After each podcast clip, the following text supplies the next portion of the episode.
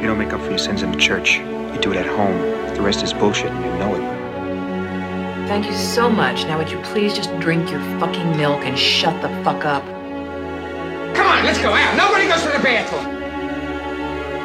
Just when I thought I was out, they pulled me back in.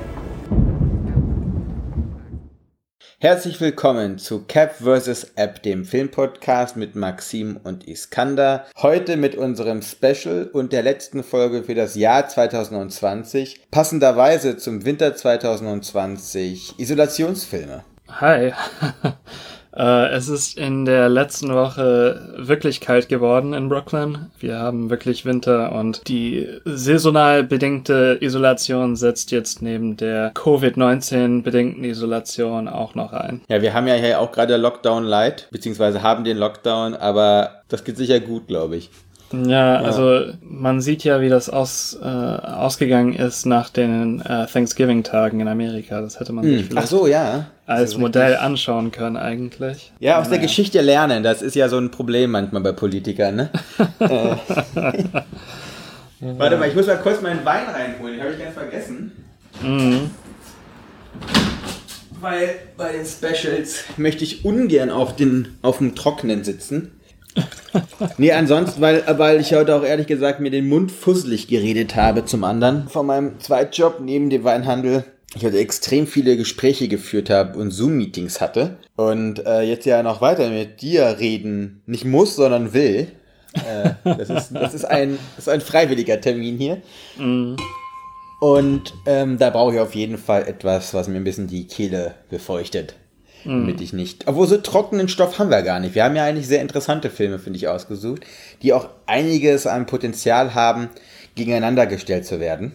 Und Ja. ähm, Reibungseffekte auch haben, meines Erachtens. Naja, tendenziell sind das auch Lieblingsfilme, ne? Also wie bei jedem Special Ja. eigentlich sind das Ja. Filme, die wir sehr hoch schätzen, die wir auch wiederholt schauen. Ich glaube, Safe ist äh, der neueste Ankömmling in dieser, in dieser Reihe. Äh, für mich auf jeden Fall auch ein Lieblingsfilm sehr schnell geworden. Ähm, aber Oh, dazu wirklich? kommen wir noch. Ja, ja, auf jeden Ah ja, Fall. dazu kommen wir noch. Interessant. Was trinkst du denn heute Schönes? Zur letzten Folge im Jahr. Äh, ich habe mir einen, äh, einen Latte, Latte gemacht mit, ähm, wie, wie nennt sich das auf Deutsch? Äh, Oat Milk. Ähm, Ja, mit Hafermilch. Hafermilch, genau. Ja, sehr Brooklyn auch. Ja, hey, also wir trinken hier immer nur Hafermilch, weil meine Freundin so eine Laktoseintoleranz hat. Ah, okay. Und wir ersetzen deshalb alles mit Hafermilch. Wir machen auch Milchreis damit. Ähm, Blinchiki mache ich damit. Ist richtig gut, weil das hat ja so eine natürliche Süße. Go for it. ja.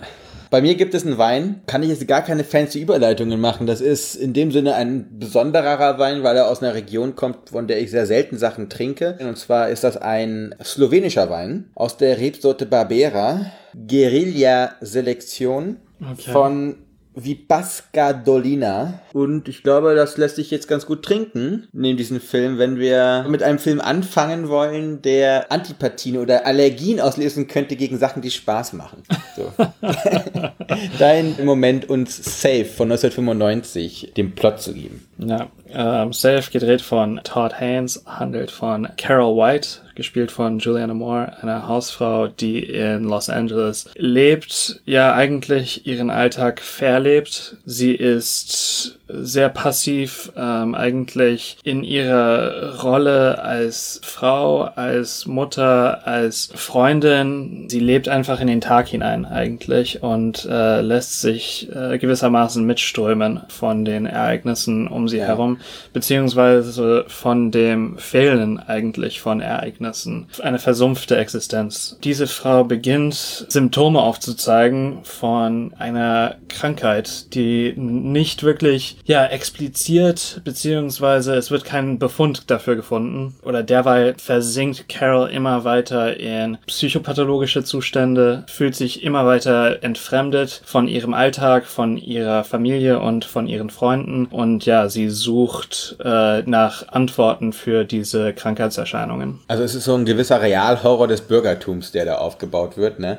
In, äh, im San Fernando Valley der 80er Jahre. Generell ist dieser Film, finde ich, auch so eine Zeitkapsel zum Teil. Ne? Also es transportiert so diesen Zeitgeist wunderbar mit so Fruchtdiäten, das Interior Design, was uns gezeigt wird, Dance Aerobic, auch die Sinti-Orgel, mit der der Film ja auch sogar beginnt. Ja. Worum es ja auch geht, ist ja die sogenannte Deep Ecology, ne? Also der Widerstand gegen eine toxische Umwelt, Ja. die unserem inneren Ich oder unserem natürlichen Ich entgegenstrebt und uns mit Giften, ja, Radiation, also Wellen, ne, Strahlung eben vergiftet.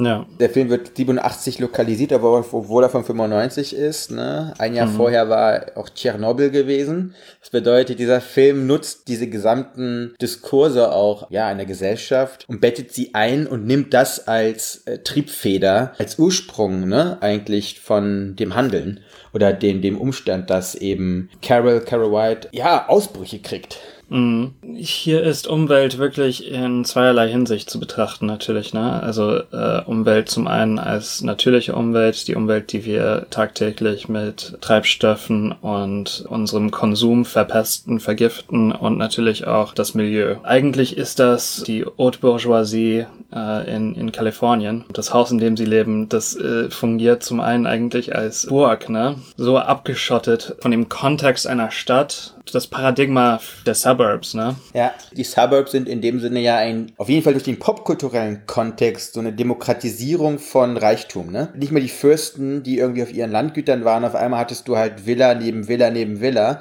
in so einer Auffahrt mit ihren Armeen von Hausangestellten und die Ehefrauen, was es in diesem Fall waren, deren Hobbys ist es halt, sich dann im Katalog irgendwelche neuen Couches auszusuchen und eben so ein bisschen die Begrünung äh, in dem Park, der daneben ist, was manche Garten nennen würden, aber bei denen sind es halt Parks, äh, sich eben damit zu beschäftigen, ne?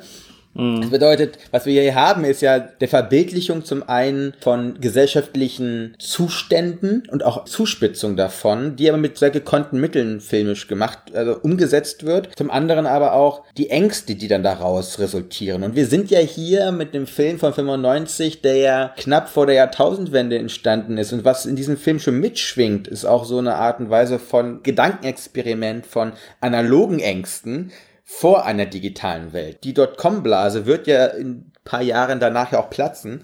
Also du hast so diese, diese sich immer schneller drehende Welt, in der man Beklemmung bekommen muss, wenn man mit Distanz darauf guckt. Und das macht Todd Haynes hier vor allem auch mit der Kameraarbeit eben von Alex Nepomniaski diesen Kontext finden, ne? Weil Ja. immer wieder bringt diese Kamera sich zurück, positioniert sich weiter weg, im Raum auch.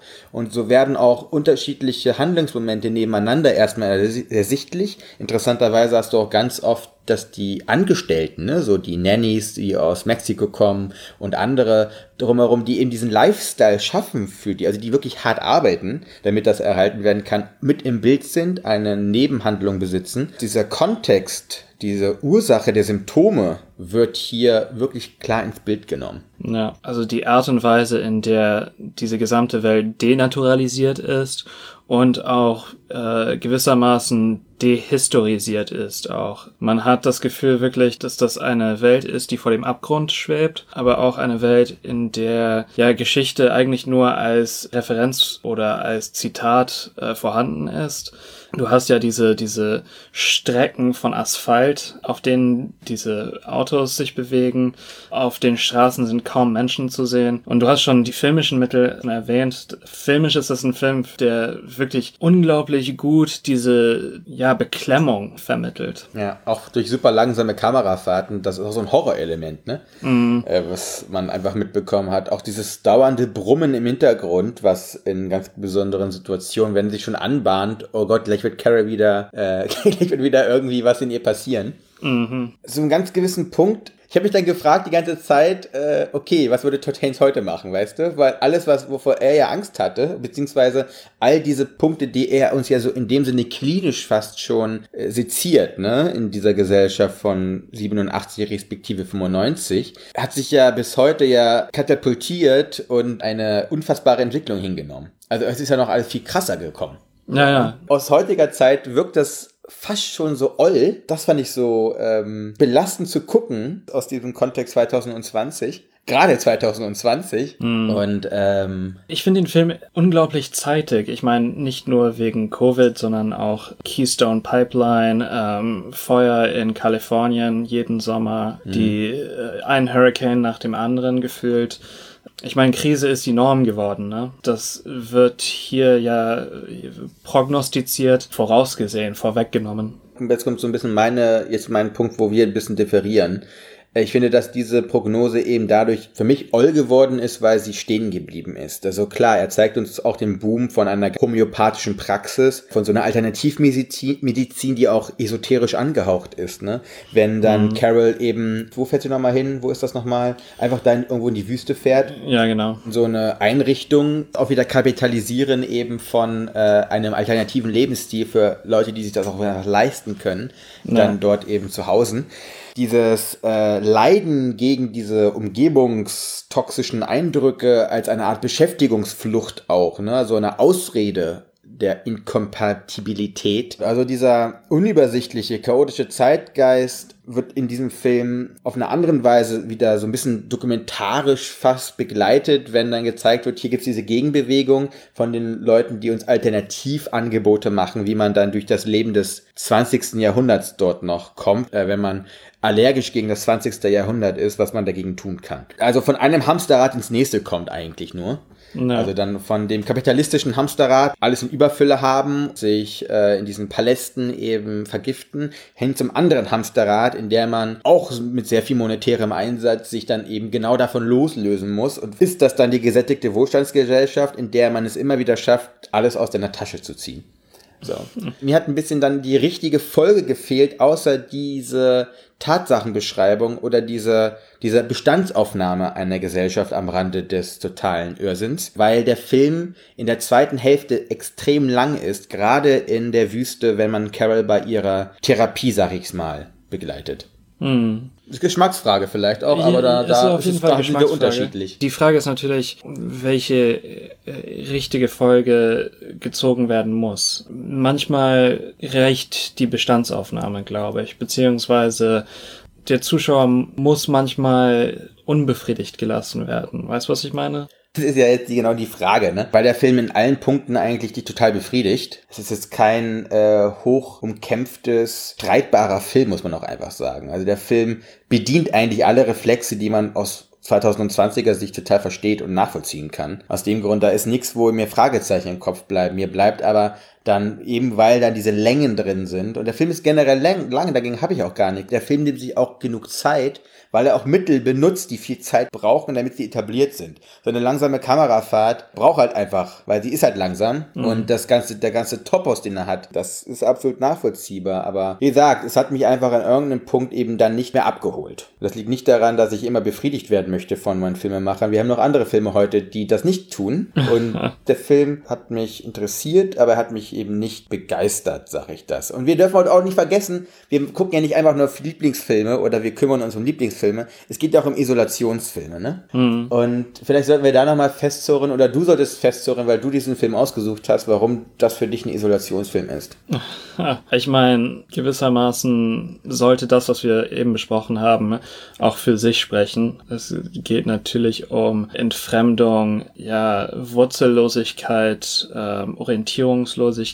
Ich finde auch das Ende, also die letzte Einstellung des Filmes, sehr bezeichnend und sehr, ja, beunruhigend ähm, eigentlich unheimlich. Es ist eben diese Pointe des Filmes, das vielleicht missverstanden werden könnte, beziehungsweise nicht mal das. Ich glaube nicht mal, dass es missverstanden werden kann. Ich finde, dass es auf eine Resolution deutet, ähm, und diese Resolution ja nichtig macht, für unmöglich deklariert in diesem Moment. Ich möchte es eigentlich nicht spoilern, deswegen lasse ich das so, so vage.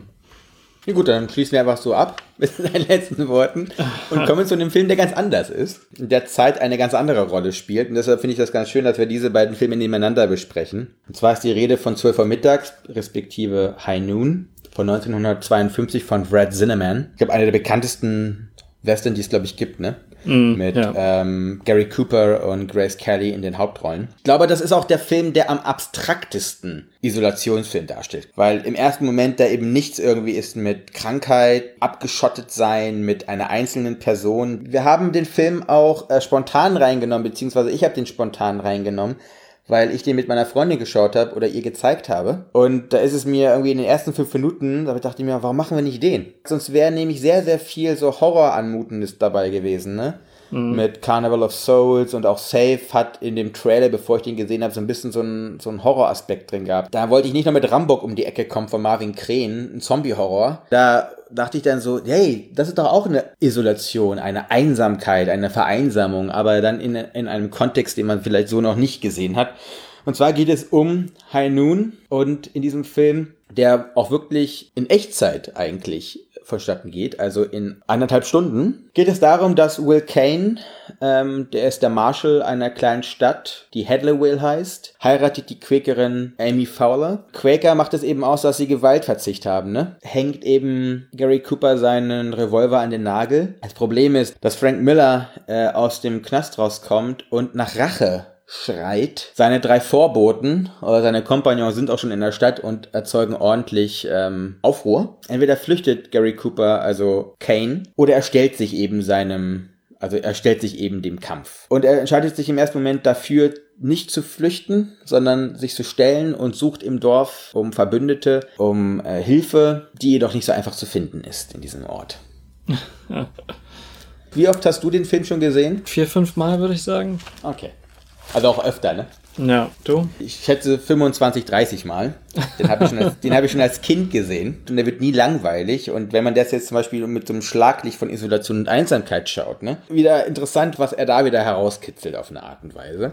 Auch mhm. weil es auch ein Film ist, der ja die gesamte Klaviatur von audiovisueller Gestaltung ja benutzt. Also ja. ist es, glaube ich, ein, eines der formvollendetsten Western, äh, der wirklich ja unter 90 Minuten sogar dauert. Alles ausreizt, wohin es geht. Die Einsamkeit ist hier eben nicht zu begreifen als eine ja real zu greifende Bedrohung, weil Kane ist unfassbar geschätzt, der beste Marshal, den die Stadt hier hatte, ne, sagen sie ja dauernd. Mhm. Und alle sind seine Freunde und alle sind für ihn da und alle haben hochjubelnd die Hochzeit gehabt. Und wenn, wenn dann halt der Arsch brennt, muss man so zu sagen, dann sind sie alle weit weg. Und das bedeutet, die Einsamkeit in diesem Film entsteht durch Verantwortung. Ein ehrlicher Mensch hat eben dann eben nur so lange Freunde, solange es allen gut geht.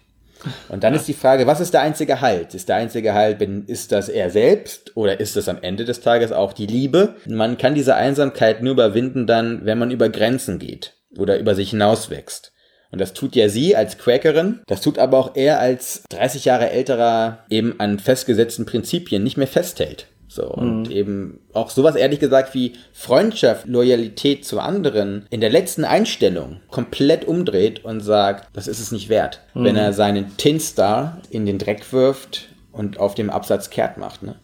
Na, ich also meine, das, das ist, auch dann auch sehr bezeichnend, der Titel dieser Kurzgeschichte, aber auch diese Bezeichnung, dieser Blech, blecherne äh, Stern, ne? Also das ist ja. an sich, also diese, dieses Metall ist an sich nichts wert auch. Sobald er dann seinen Tinster, seinen, seinen Blechstern in den Dreck wirft und dieser Stadt mit all den ehemaligen Freunden in dem Sinne den Rücken kehrt, dass er dann, man könnte sagen, in der ersten Konsequenz einsamer wird, ne? aber er hat sich in dem Sinne befreit von der Einsamkeit. Mm, ja. Ja. Ich finde es interessant, in deiner Einleitung hast du ja gesagt, dass das ein Western ist, das gehört in den, in den Pantheon der, der Westerns, aber an sich ist das kein klassischer Western eigentlich. Wir haben ja letztes Mal, als wir Bakurau besprochen haben, thematisiert, was einen Western ausmacht. In High Noon zum Beispiel, das ist eigentlich ja fast ein, ähm, ein Kammerspielwestern, ne? Ähm, ja. Weil man kaum Einstellungen vom Westen hat. Man sieht diese Stadt. Klar, es gibt immer noch diese Signale, die gesetzt werden.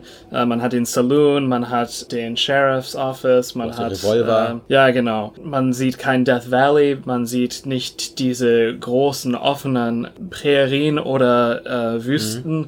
Das ist alles ja in sich gekehrt. Das ist alles äh, auch kein Wild West. Das ist alles domestiziert und diese Menschen haben diese, diese Wildheit ist auch verloren gegangen irgendwo und diese, diese Konfrontation am Ende, auf die dieser Film hinausläuft, ist auch der Abgesagen einer Ära und auch irgendwo peinlich für alle. Ne? Das ist, das ist das Interessante an diesem Film, ist, dass er auch über Western als Genre nachdenkt, aber auch als historisch lokalisierbare Ära, Periode, auch das Ende dieser Konstellationen einen Grabstein setzt. Es ist eines, ich finde, auch wirklich interessantesten Western aus den Punkten, die du angesprochen hast, und ich würde darauf nochmal eingehen. Du hast ja fast schon ein städtisches Setting, ne? Also der wilde, wie du auch gesagt hast, Western, der draußen ist, der wird eigentlich nur in einer einzigen Einstellung zum Teil sichtbar, wenn du die Bahngleise siehst, Ja. hinter der eben die Prärie ist, wo der Zug ankommt, mit der Frank Miller reinkommt. Dieser Film dreht halt konzentrische Kreise um diese Stadt, um diesen Shootout-Gedanken auch zum Teil. Und es ist ein sehr psychologischer Touch, den dieser Film dann bekommt. Auch weil deshalb hier sehr viel geredet wird. Ne? Also die Schlagkraft des Wortes oder die Bedeutung des Wortes spielt in diesem Film auch eine große Rolle. Du hast diese domestizierte, weil diese gesamte Gemeinde, die Leute gehen brav zur Kirche, ne, sonntags. Du hast eine fürsorgliche Gemeinde, alle haben sich rausgeputzt, keiner hat dreckige Stiefel oder so, ne? Also es ist das, ehrlich gesagt, im Salon treffen sich nur die Suffköppe, so. Und der Rest der Stadt ist halt total äh, modern und zivilisiert. Ja, fortschrittlich Aber- eigentlich. Es geht ja auch an einer Stelle darum, ähm, dass Geld aus dem Norden äh, in diese Stadt fließen soll und dass deswegen kein Shootout stattfinden darf, weil das schlechte Presse macht. Also das Ja. ist das ist ein Gedanke, der in einem ja, John Ford Western bis circa 1950 nie so auftauchen würde. Oder auch in einem Howard Hawks ähm, Film. Ja. Um, ja. Du hast eben Red Zinnemann, der, das war sein einziger Western, oder? Also, ja. in dem Sinne er auch ein Exot ist in diesem Genre und deshalb vielleicht auch andere Ansichtspunkte hatte dafür. Es war aber jetzt nicht nur Red Zinnemann, du hast eben auch Carl Foreman, der eben als ähm, Drehbuchautor eine richtig wichtige Rolle spielt in diesem Film und der war nun mal einfach auf der Blacklist auch der McCarthy-Ära, ne?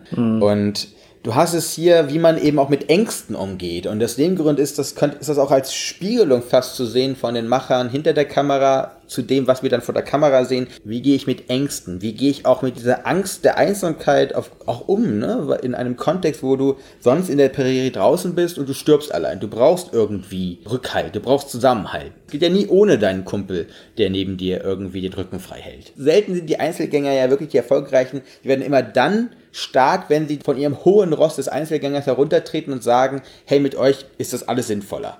Ja. Und hier ist ja genau die gegenläufige Bewegung. Das Einzige, was er aufsattelt, ist in dem Sinne die wichtigste Beziehung für ihn, ist eine Frau, die für ihn den größten Schatten überwunden hat, nämlich einen Mann getötet hat für ihn.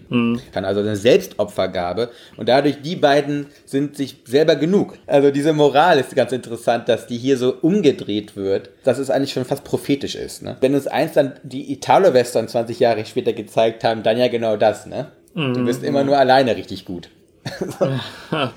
Ja, und auch diese, diese Spannung zwischen Gemeinschaft und Gesellschaft, Ja. die, die wird hier sch- ja schon vorausgedeutet, wie du richtig gesagt hast. Vielleicht gucke ich den sogar nochmal, also in diesem Jahr. Mal schauen. Der Film ist nicht lang. Safe ist die Zeit ein bisschen wie ein Kaugummi und zieht sich enorm lang. Und hier hast du den Faktor Zeit. Hier wird auch wirklich die Bedeutung einer Stunde uns gezeigt. Ne? Also die Erzählzeit ist die erzählte Zeit. Das ist auch ein sehr interessantes Spiel, was ich finde in dem Kontrast dieser beiden Filme ersichtlich wird, wie Zeit und Einsamkeit zusammen lokalisiert werden können oder verbunden werden können. Wollen wir weitergehen zum nächsten Ja, Film? machen wir. Ähm, Carnival of Souls, der einzige Film von Herc Harvey, dem Regisseur. Ich werde es wahrscheinlich schwer finden, diesen Film zusammenzufassen. Ich kann einfach sagen, äh, guckt euch den Plot von Yella an, von Christian Petzold, dann ist auch alles gesagt.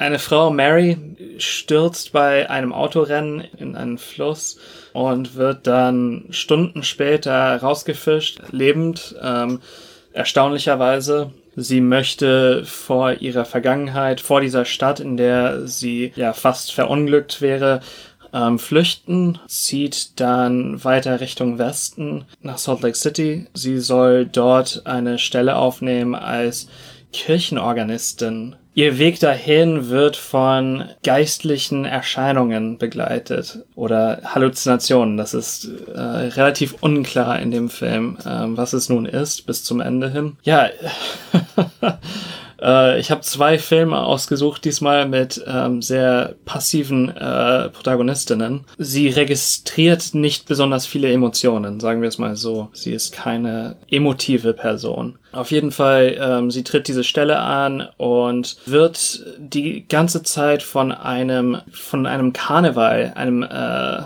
einem einer Feststätte, wie kann man das sonst äh, Ja, das ist ja, das ist ja so ein Rummelplatz. Ja, so ein Rummelplatz. Ja? Verlassener Rummelplatz, an dem sie immer vorbeifährt und dann, da beginnen sogar ihre Halluzinationen in dem ganz gewissen Punkt. Ja, und ja, dieser, dieser Rummelplatz äh, verfolgt sie auch. Ja, ich habe mich verliebt in den Film. Ich finde ihn richtig, richtig gut. Das wäre so ein Ding, wo ich sage, das ist Lieblingsfilm-Material für mich. Mhm. Ich habe die ersten Sekunden gesehen, dachte mir so, Alter, ist das Night of the Living Dead? Was ist denn hier los? Ich habe so, ich hab so ein krankes Déjà-vu gehabt, weil erstmal ist das Ding in 4 zu 3. Mhm. Dann hast du halt diese Orgelmusik, die da einsetzt. Dieser Schnitt, auch der Ausschnitt, was uns gezeigt wird und auch dieses Spiel. Das hat mich so krass an Romero's äh, Night of the Living Dead erinnert. Und dann war, ja. also es ist halt schon geil immer wieder, wenn man sieht, dass es wirklich diese Intertextualitäten gibt und dass, dieses, dass dieser Filmkosmos so schön zusammenhängt in manchen Momenten. Das ist immer wieder sehr schön. Das ist so herzerwärmend. Mm. Ja, Carnival of Souls ist auch ein fast ein No-Budget-Film, ne? Also für 33.000 Dollar gemacht. Das merkt man vor allem, finde ich, bei den Schauspielern, die in vielen Punkten ja gar keine Schauspieler sind sondern ja. dem Laiendarsteller, passt von der Thematik perfekt. Weil als du gesagt hast, dass eben Mary diejenige ist, die abwesend ist. Ich habe es genau anders empfunden. Ich habe ihre gesamte Umgebung eher als leblos oder als nicht wirklich ähm, emotional aufbrausend erlebt. Mhm. Und sie war diejenige, die eigentlich immer versucht hat, sich rauszukämpfen aus dieser Enge, die auch erzeugt wird, eben dann durch diese Fantastereien, die sie ja beklemmen auch zum Teil. Sie will ja in dem Sinne auch nicht mehr alleine sein. Deshalb mhm. wirft sie sich ja auch dann dem, ähm, na, diesen, diesen Schürzenhelden da um den Hals zum Teil, ja. äh, weil sie nicht alleine sein will. Aber sie bleibt alleine, weil die gesamte Umwelt um sie herum so leblos wirkt. Und das tut sie deshalb auch, weil es eben nicht ausgebildete Schauspieler sind, die nach Lee Strasberg irgendwie Tiefe erzeugen können. Und das hat in diesem Film so perfekt funktioniert. Das war auch der Unterschied, finde ich, zu In Chang, den wir besprochen haben. Da war das genau anders für mich mit den Laiendarstellern. Das hat für mich gar nicht funktioniert. Hier hingegen hat das so gut harmoniert mit der, mit der Aussage oder mit der Prämisse des Films. Wenn man dann eben noch weiß, dass eben äh, Herc Harvey ein Industriefilmer ja gewesen ist, ne? der, der Typ hat Commercials gemacht. Mhm. So, das heißt, der Typ kennt sich aus mit unnatürlichen Situationen vor der Kamera, ne? Das ist einfach, es passt einfach irgendwie. Und so wird ein No-Budget-Film, der so das Antlitz eines B-Movies hat, ganz, ganz schnell auch zu, einfach zu einem enorm wertvollen und, äh, ja, einzigartigen Film. Ja, ja ich finde auch die, also die Mise en scène würde ich auf jeden Fall betonen. Da wird diese Unheimlichkeit auch erzeugt. Ja. Ähm, das ist für mich zum einen auf diesem Rummelplatz, aber zum anderen auch in diesem Kaufhaus ähm, mhm. eklatant sichtbar, wie wichtig auch das, das Setting ist. Ich, ich finde, es gibt viele Überlappungen äh, in Retrospektive zwischen Safe und Carnival of Souls. Auch diese seelenlose Westen Amerikas, wo keine Geschichte wirklich hängen bleibt. Es ist alles ja wie fast vorgestern gebaut und ähm, wirkt so unnatürlich, unmenschlich. Und du hast die Schauspielleistung äh, erwähnt. Wenn man die so nennen will, ne? Ja, das passt auch mit diesem, mit dem Sujet zusammen und äh, auch mit diesem äh, Setting. Und das, das, ja. Äh, ja, das funktioniert einfach. Und zum anderen werden uns so aber auch einfach Menschen gezeigt, die sonst nicht für die Kamera kommen, ne? Mhm.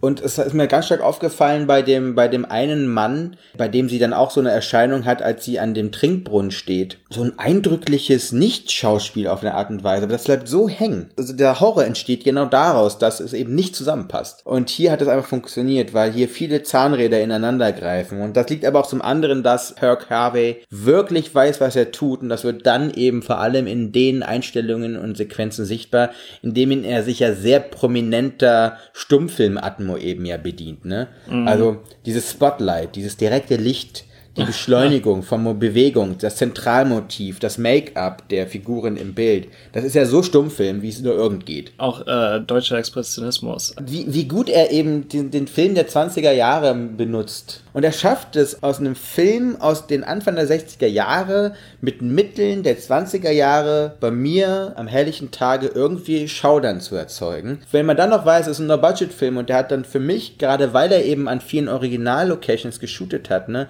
wie auch zum Beispiel die Orgelmanufaktur. Weil sowas kannst du nicht bauen, weißt du? Das ist das Tolle dahinter. Das heißt, er hat aus dem Nichts ein High-Production-Value erzeugt und diese ganze surreale Atmosphäre dann auch, gerade durch das sch schlechte Schauspiel der anderen Figuren. Also wie gesagt, äh, Candace Hilligers ist ja auch die einzige, die in dem Sinne ja wirklich als Schauspielerin erkennbar ist. Ähm, alles andere ist viel Skizze oder auch viel Maskerade. Diese Spannung, die dann daraus erzeugt wird, diese für mich dann fast surreale Atmosphäre, die das erzeugt hat, das hat super reingegriffen, finde ich, genau in diese Stimmung. Haben wir schon gesagt, was eigentlich der Clou des Films ist? Nee, ne? Nee. Wollen wir das sagen? Eigentlich nicht. Nee, das lassen Oder, ähm, ja, aber guckt euch den unbedingt an. Der Film dauert wie lange? Auch super kurze Filme haben wir diesmal Ja, ausgesucht, ne? ja, alle bis auf Also- Safe. Ähm, Also gar nicht so richtig für so einen, für so einen Isolationsmarathon, ne? Das sind so alles so ganz kurze Dinger irgendwie. also Auch man könnte alle 84 vier an Minuten. einem Tag schauen, ohne, ohne Ja, Probleme. genau. Und dann könnt ihr euch mit zehn anderen Haushalten treffen beim Weihnachtsessen. Ja. Wollen wir dann in dem Punkt vielleicht sogar zum verschärftesten der Filme kommen, der uns äh, eigentlich äh, jeden Boden von den Füßen wegreißt? ja, gerne. weil die Rede ist von Persona von Ingmar Bergmann aus dem Jahre 1966. Ich glaube, das ist einer der Filme, mit denen ich mich am meisten in meinem Leben auseinandergesetzt habe, weil ich darüber meine Bachelorarbeit geschrieben habe. Und ich dachte auch nicht, ehrlich gesagt, dass ich nochmal Lust haben werde, jemals über diesen Film wirklich zu reden. Aber es ist passiert. Es ist wirklich so ein Film, der so viel irgendwie immer wieder äh, drin hat, dass man wirklich sagen kann, da macht es Sinn, sich den immer und immer wieder anzuschauen. Worum geht es? Ist gar nicht so einfach, weil der Film hat drei verschiedene Handlungsstränge oder Realitäten, um es mal so auszudrücken. Ich könnte eigentlich sogar was zitieren, und zwar das, was Ingmar Bergmann selber über den Film gesagt hat. Ja, mach mal. Er handelt von einer, die redet und einer, die schweigt. Und dann vergleichen sie ihre Hände miteinander und dann vermischen sie sich miteinander. Es wird ein sehr kurzer Film, der kann sicher sehr billig werden. Es ist ein sehr kurzer Film, heißt noch lange nicht, es ist ein sehr einfacher Film. Weil es geht um zwei Frauen, Alma und Elisabeth. Elisabeth wird gespielt von Liv Ullmann und Alma wird gespielt von Bibi Andersson. Elisabeth Vogler ist eine Schauspielerin, die nach einer Probe eben in so eine emotionale Starre fällt. Ne? In einem Hospital von der Krankenschwester Alma betreut, damit sich Elisabeth in ihrer selbst erschaffenen Schweigsamkeit erholen kann. Das sagt dann die Ärztin, die es in diesem Film gibt. Und es wird ihr nämlich ein fantastisches System der Lethargie diagnostiziert. Soll sie in das Sommerhaus der Ärztin fahren mit Alma zusammen, um dann die Therapie weiterzumachen. Die beiden Frauen verbringen dann in diesem sehr schönen Sommerhaus mitten am, äh, mitten am Strand gemeinsame Zeit. Sie haben lange Spaziergänge, Badeausflüge und sind eben abgeschieden, nur mit sich selber beschäftigt. Und da kommen sich die beiden Frauen auch näher, beziehungsweise Alma redet und Elisabeth hört zu. Ja. Und es gibt Punkte des Vertrauens, die vor allem Alma durch Erzählungen aufbaut aus ihrem sehr bewegten Leben, was äh, davor war, bevor sie eben Krankenschwester wurde. Äh, dann fällt aber Alma ein Brief in die Hände, den eben Elisabeth ihrem Mann schreibt, in dem sie sich eben über den Aufenthalt auf diesem Sommerhaus auslässt und vor allem eben sich ein bisschen über Alma beschwert. Und so drehen sich dann die Emotionen von Alma von Zuneigung zu Hass. ja. Das ist der zweite Bergmann-Film, den wir besprechen. Ja, eigentlich wollten wir den ja zuerst besprechen, aber dann ist halt leider Max von Südow gestorben. Und so haben wir uns dann dafür entschieden. Wir wollten den schon mal rannehmen. Und eigentlich ist das auch ein Film, der braucht eigentlich eine eigene Folge. Aber hey. Ja. ähm, ist auch interessant. Wir haben ja ähm, das siebte Siegel besprochen. Das ist vielleicht äh, Bergmanns berühmtester Film. Äh, auf jeden Fall ist Persona äh, gewissermaßen ein, fast ein, ein Prisma oder eine, eine Kristallisierung Bergmanns gesamten Oeuvres. Es ist auf jeden Fall sein kompliziertester Film. Ähm, auch der Film, der ähm, ja eine, ein entsprechendes bibliografisches Apparat aufzuweisen hat, wie du weißt. Ich bin mir sicher, du hast äh, tausende Seiten über, über diesen Film gelesen. Ein provokanter Film auch. Beim ersten Schauen provoziert, der 66 provoziert hat, aber der auch ähm, 2020 und auch beim 20., beim 30. Schauen provozieren kann. Ja. Ich habe den Film ja in meiner Master, äh, meiner Masterarbeit, in meiner Bachelorarbeit besprochen, unter der Prämisse, dass ich gesagt habe, es gibt eine Ahnenschaft des Mindgame-Films, also Filme wie eben Sieben, Fight Club, äh, Memento, Inception, David Lynch-Filme, alles das sind Mindgame-Filme. Und du hast sogar Verbindungen. Du hast gesagt, der provoziert in den ersten 30 Sekunden siehst du doch, noch, doch einen irrigierten Penis, ne? Also das, was du in Fight Club auch siehst, da wird es dir aber erklärt von Tyler Durden, wa warum das alles passiert. So. Dieser Film ist viel radikaler, weil er eben einem nicht eine Erklärung anbringt, warum auf einmal Tyler, Tyler Durden nur eine Imagination ist, was bei Memento passiert mit diesen zwei Zeitebenen, äh, warum in Inception ein, ein Kreisel sich weiterdreht oder eben auch nicht. Das heißt, du kriegst gar keine richtige Handhabe am Ende des Tages über diesen Film, an die Hand mhm. gegeben. Warum ich den dann, dann einfach als Isolationsfilm genommen habe, es gibt nicht nur eine Ebene der Isolation in diesem Film, es gibt mehrere. Du kannst diesen Film begreifen als eine Psychopathologie von Alma. Du kannst Alma und Elisabeth als eine Phantasmagorie eines abgetriebenen oder eines verstoßenen Kindes betrachten. Du kannst das alles als die einsame Reflexion eines todkranken Regisseurs im, im, im Hospitalbett begreifen. Du hast verschiedene Ebenen von Einsamkeit, die du in diesem Film drin hast. Und welcher am Ende des Tages stimmt, ist dir selber überlassen. Mhm. Aber es wird dir für alle, für alle diese Ebenen wird dir etwas an die Hand gegeben. Es wird dir keine Lösung gegeben des Puzzles, sondern du selber musst entscheiden, was du machst. Ja, der, der Film ist ja auch wirklich an der Grenze zum Experimentalfilm, Kunstfilm ähm, wenn man diese doch manchmal sehr arbiträre äh, Grenze ziehen möchte. Dieser Fakt, dass es keine Lösung gibt, dass es kein Schlüssel an die Hand des Zuschauers äh, gelegt wird, das macht diesen Film auch so vieldeutig. Ein Film, der auch diese, diese Bedeutungsebenen hat. Ähm, kann man das sagen auf Deutsch, palimpsest ist? Also es ist etwas, wo man immer weiter ja. drauf schreibt. Ja, dass, dass der Film funktioniert fast als Palimpsest. Was ich an diesem Film vor allem spannend finde, ist eben, du hast alles drin. Du hast multiple Handlungsstränge, du hast inkonsistente Raum-Zeit-Beziehungen, du hast multiple Realitäten, du hast Selbstreflexivität, du hast Psychopathologie. Mhm. Und gehen wir nur mal, gehen wir nur mal auf diese multiplen Handlungsstränge rein. Dieser Film beginnt und endet mit dem Starten eines Kinoprojektors und mit dem Erlöschen eines Kinoprojektors. Das ganze Ding ist die Rahmung eines Filmemachers. In der Mitte zerbricht der Film ja sogar. Mhm.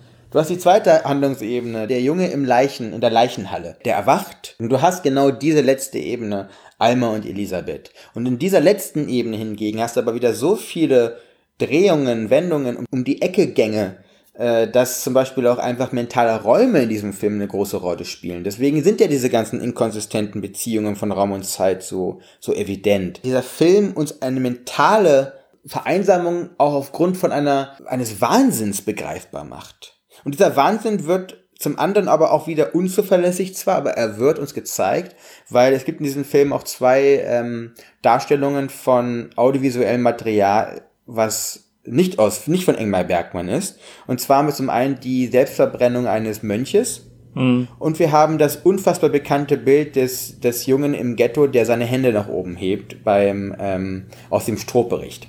So, das sind zwei Bilder oder zwei audiovisuelle Materialien, die in diesem Film drin sind und die diesen Wahnsinn ja auch wieder begründen können auf einer anderen Ebene. Mhm. Das heißt, du hast auch noch eine Makroebene, die diesen Wahnsinn erzeugt, die zur Einsamkeit, zur Isolation. Was ja Elisabeth macht, Elisabeth zieht sich ja zurück und redet ja nicht mehr, so, mhm. weil sie eben den Schrecken der Welt in ihrem Krankenzimmer im Fernsehen sieht. Und auf der anderen Seite hast du aber auch dann die Vereinsamung, die, die Abgrenzung dann auch einer Alma, die dann so eine manische Phase entwickelt, dann gegen eine Elisabeth und am Ende des Tages verschwimmen die Gesichter und du weißt nicht mehr ganz genau, waren es wirklich zwei Frauen, war es nur eine Frau, war es keine Frau, war es die Idee eines abgetriebenen Fötus, You never know, ne?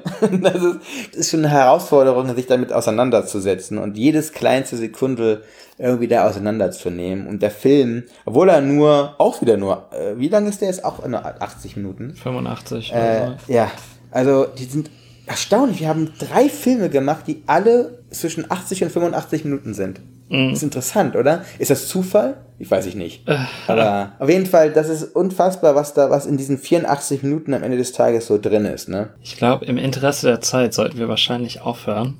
ähm, aber äh, eigentlich klare Empfehlungen von, für alle Filme, oder? Ich bin jetzt nicht der größte Fan von Safe, aber es ist ein sehr interessanter Film. Ich finde auch gerade im Vergleich zu diesen anderen. Für sich allein genommen weiß ich jetzt nicht, ob ich ihn dann vielleicht nicht doch vergessen hätte, wenn ich jetzt kein Motto gehabt hätte, ne, mit dem ich jetzt mir diesen Film irgendwie noch mehr zurechtlegen hätte können. Alles Filme benutzt, die oder Filme besprochen, die eine unfassbar starke Bildsprache haben.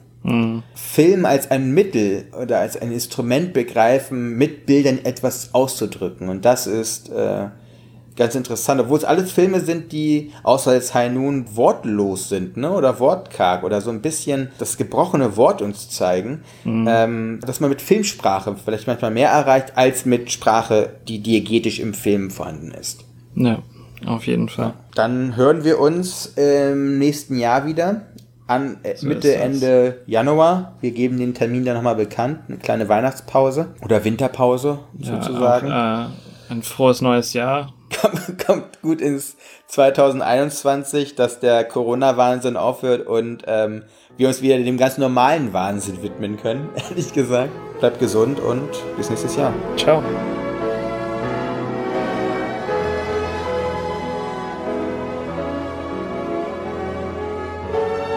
What do you want? You you want the moon? Just say the word and I'll throw a lasso around it and pull it down. Hey, that's a pretty good idea. I'll give you the moon, Barry. Just shut up. You had me at hello. You had me at hello.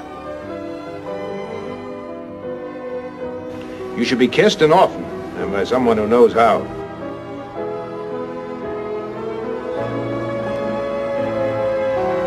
I'm also just a girl. Standing in front of a boy. Asking him to love her.